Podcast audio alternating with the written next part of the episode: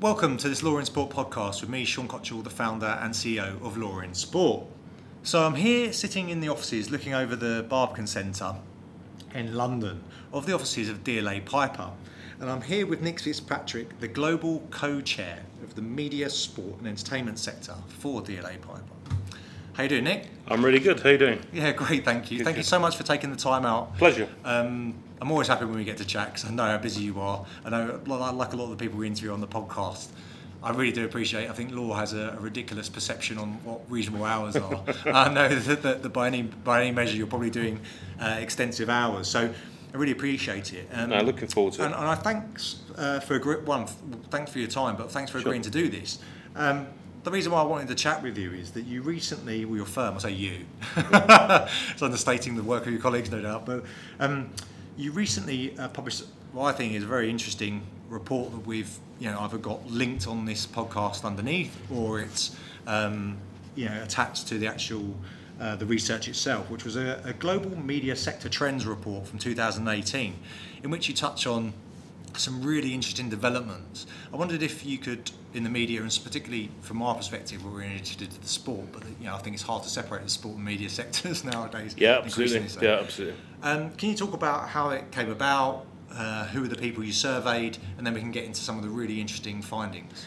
Sure. Um, well, thanks for uh, having me on, uh, first of all. But just to say, I mean, we went out and started to look at what was available in the market in terms of data, uh, really examining this issue of the flux that's currently happening around uh, both convergence and globalization in media platforms. And we had a look at the available research and we found that there was nothing that really scratched the itch that we were that we were looking to scratch. So we thought we'd commission our own. So what we did was we went out together with uh, the research arm of the lawyer, and we interviewed a number of senior executives across the media industry, and we did a survey of just over 250 senior lawyers and execs.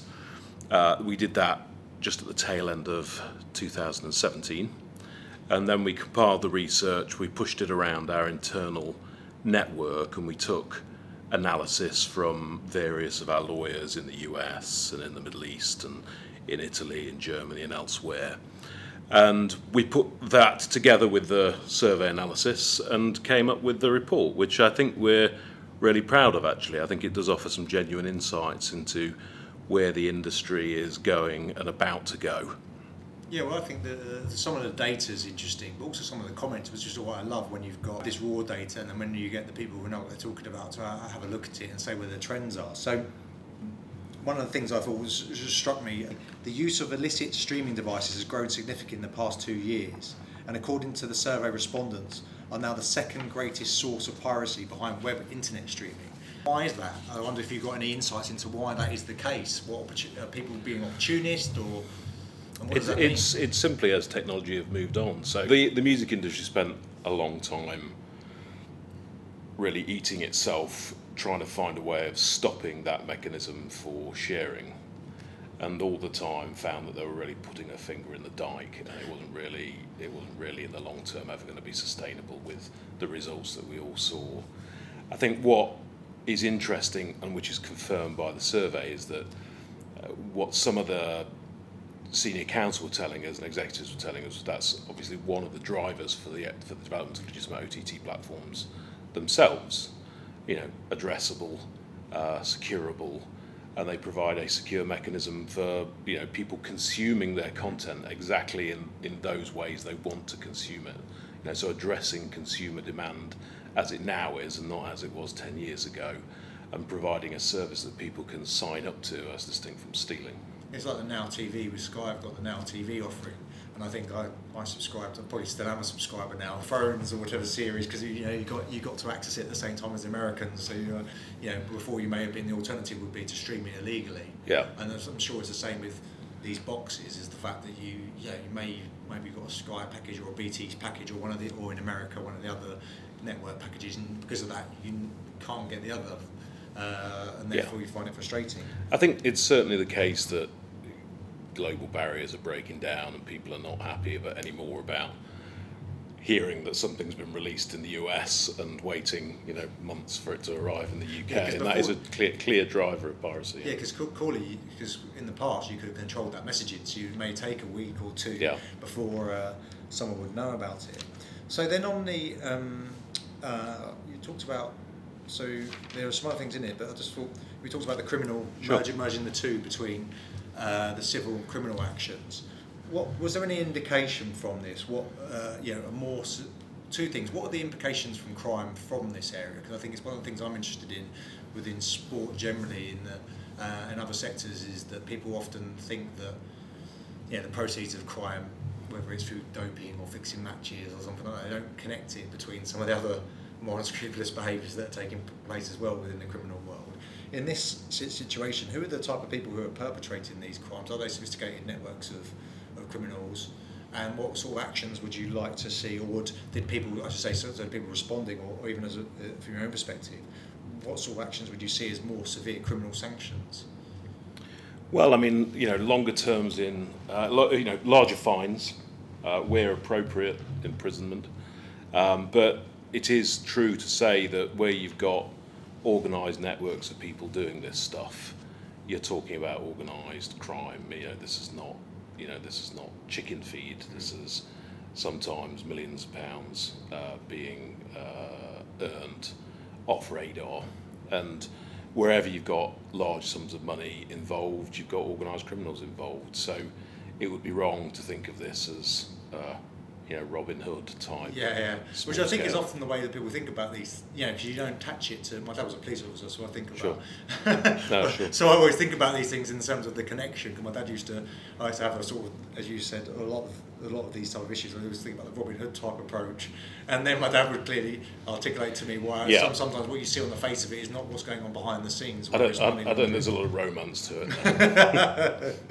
Um, and also, then I guess part of that is a deterrent effect, right? So with the criminal Yep. sanction, as you said, with the fines, it's less so about the. It's not about necessarily about just about the money itself. It's about the deterrent effect to make people stop and think about the seriousness nature of it. Yeah, I mean, I wouldn't want to talk about anybody in particular, but No. I think as a general point, it seems to me that there's an educational aspect to all of this. That's that's what I was. Thank you. Yeah. Articulate that. No, no, I mean, much it- more succinctly than I did. No, you, you know, uh, there's a generation of people that are growing up that are used to getting access to stuff fairly instantaneously, and it's being able to educate and service that market to knowing that this stuff costs money to make, and that it needs to be protected, and that if you value getting access to great content, then there's a price attaching to that, and that that is a that is a process of education which you know eh, you, you you don't focus on at your peril really. I think it, and and these cases, along with a whole bunch of other you know mechanisms, can be used to increase the visibility. And this, that's interesting you say that. So as I'm looking at this, I'm looking at page two of the report and I underlined something, which was um, the core question is about, there's a talk about over the top. Right, so everyone's, oh, firstly, is over the top now an outdated term? It's still it's still a widely used term, but its meaning has definitely morphed. So, you know, when we used to talk about OTT, the idea was that you were forming a new direct relationship. You as content owner was forming you were forming a new direct relationship with your customer without the intermediation of going through a broadcast platform or something of that sort. And so it was this idea that it was incredibly disruptive that it was going to destroy the existing media industry as it was known overnight, and um, that we'd all own our customer relationships going forward. And and obviously over time, when you look at the best known OTT platforms, people like you know Netflix, then they obviously become aggregators in their own right. And then when you look at the service offering of somebody like Amazon, it starts to look in many ways like the service offering of a more traditional broadcast network, Absolutely. and then some with lots Yeah. of other bells and whistles. Absolutely. Gary Vaynerchuk, who's done very well with VaynerMedia, and he said that, you know, the, which I, I take on board and I think he's right. It's not new. Like what we're seeing is the behaviours. When radio came out, we saw the same type of behaviour. When TV first came out, we sort of, s- you know, the innovations. You know, when it Yeah. went from having your um, state broadcasters and then having the you know the skies etc. We see these same type of patterns replicate because Every time there's a new technology, the same issues get dusted, So- you know, dusted off. So I, think. I do think it's interesting to see how some of these predictions that people are saying, you know, in you know, the Fusion group saying that OTT TV is going to go up in consumption by, I know, there's projections, so it's hard to say, uh, to 18 hours by 2020. Yeah. Currently it's at 12 hours. Uh, in 2014 it was at 3.6. Obviously, you alluded to it earlier, but the, the, the infrastructure, the technology, uh, to a point where we can, I think one of the challenges has been you know, server farms, the distribution networks with the, the 5G thing coming out in the States, then that means you can fast track some of those technologies out to the mass public, whereas, or to the public, let's say mass public, Yeah. to the public, to the consumer. Whereas before you had to wait for you know, the cables to be put into place and other stuff like that. So that's an interesting trend there. But with this opportunity, the point I was going to bring up about OTT, which I thought was just fantastic, I think it was Fabio Santoro, if I'm Right. saying that right, the marketing and audiovisual rights director at the Italian Football League. He says OTT enables us to touch and access different parts of the world, which I've always Yep. cool because as you do some interesting market analysis about where you think OTT is going to be more successful, Yeah. and interestingly, we can come on to that, why Europe is not as um, Sure. uh, uh, doesn't seem to be as, as responsive to that. The, he says the core question is about the reliability of people today to subscribe to this, to watch this. You need to work out the economic model and what advertising potential there is. And I think that you were talking about when we were talking about looking at uh, these platforms and how they were perceived, that, that there's an opportunity there to create people valuing the content, and to what point does the advertising detract from that content, or you know, people become reliant on it. And as with these over the top platforms come, are we going to see people be more um, selective about the advertising and actually enhance that advertising? Is this what we've seen the proliferation of advertising across sport as a whole, of sponsorship across sport, and particularly across broadcast? Are we going to see that if they have these uh, OTT platforms, are they going to are we going to see this competition in models of you know these paid models or ones that become than advertising, or we see this sort of balancing out? Have we seen it before? Well, I, I think if you, yeah, you know, there's room under the sun for all sorts of different models. I think, and I think one thing that's clear about sport. I mean, you're talking about sport. It seems to me is that the interesting thing at the moment is there is no clear single model in terms of how this is going to work. So, one of the findings that came out of our report was that uh, subscription video on demand was considered by the respondents, or most of our respondents, to be the key mechanism for driving revenue from uh, uh, OTT platforms going forward. Um, and that, I think, is a useful comment, particularly when you talk about movies uh, and TV programs. I think it's a model that becomes more difficult when you talk about sport. And I think it was interesting that one of the first big money offers that was made by one of the global social media platforms for sporting content was the IPL uh, last year, uh, $500 million, I Yeah. think it was, for Facebook. And they would have been driving revenue from that through advertising and through expanding their reach to new consumers and not necessarily through the kind that you know the same SVOD type models that you would have got had you had those rights been picked up by another social media platform. yeah. Um, so I think it's really early days to say whether one form of you know remuneration from those services is going to be dominant or whether you know you're going to see different models arise. I think what is clear though is that there is this very significant shift now in advertising spend over to digital platforms. And you're seeing, and this is confirmed in the survey results, the you know increasing dependence that people see on the rise of big data, the impact that big data is having on the way they can drive viewers, drive subscriptions, upsell, and all the rest of it. And that is one of the key benefits, obviously, of OTT and you know digital platforms. And that creates an interesting one. I think the DCMS are doing, have, have taken the submissions and looking into this in terms of, uh, you know, data betting platforms, media companies, because I, I know that obviously um, you may represent some of these clients, but I get concerned from a consumer perspective in the sense that you know I've got the best data scientists working at some of these companies, looking at your data. Whereas before it was like you know you use the term upsell.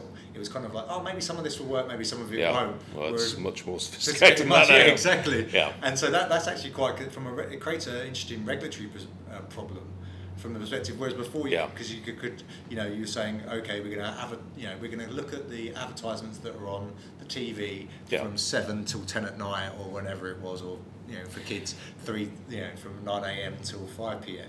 Whereas now they're like, if you're going online, we're going to target you at a very particular point. And one of the networks was talking at an event, it was Chatham House Rules, Mm. so I won't say which one Yeah. for that reason. But they were saying, yeah, we know, we can tell that we work with this company and, and we'll pick out when the people are most emotional, right? Yeah. At a particular point in a football match. And in some ways you go, brilliant, that's great commercially.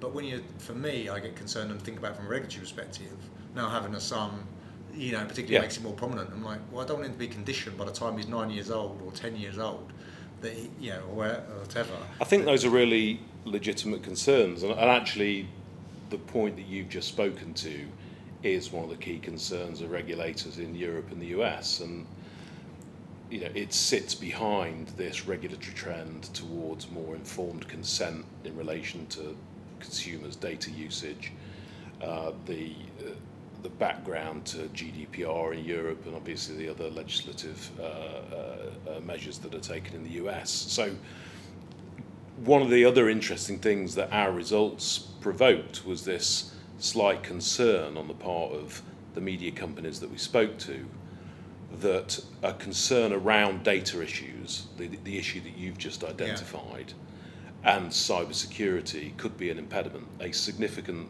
minority of the number of people who responded to the survey were concerned that that would impede the growth of media services and their ability to, you know, use functionality, Internet of Things type Yeah, yeah. functionality, where you're starting to aggregate this, this, this big data. Finally, then, uh, what would you say? Because I think you know we talked about this before, and I mentioned to it earlier. You got a global perspective, and it seems from from uh, your colleagues' comments about the US market, they're taking a more hands-off regulatory approach at the moment, going to be, which is going to create some some interesting dynamics in that sector. What are you seeing as from a global perspective?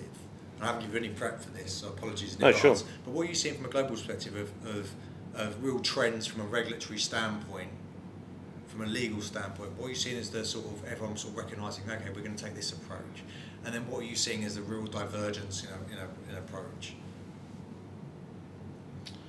Well, I mean, there are, you know, traditional differences between the European market and the North American market in relation to content regulation.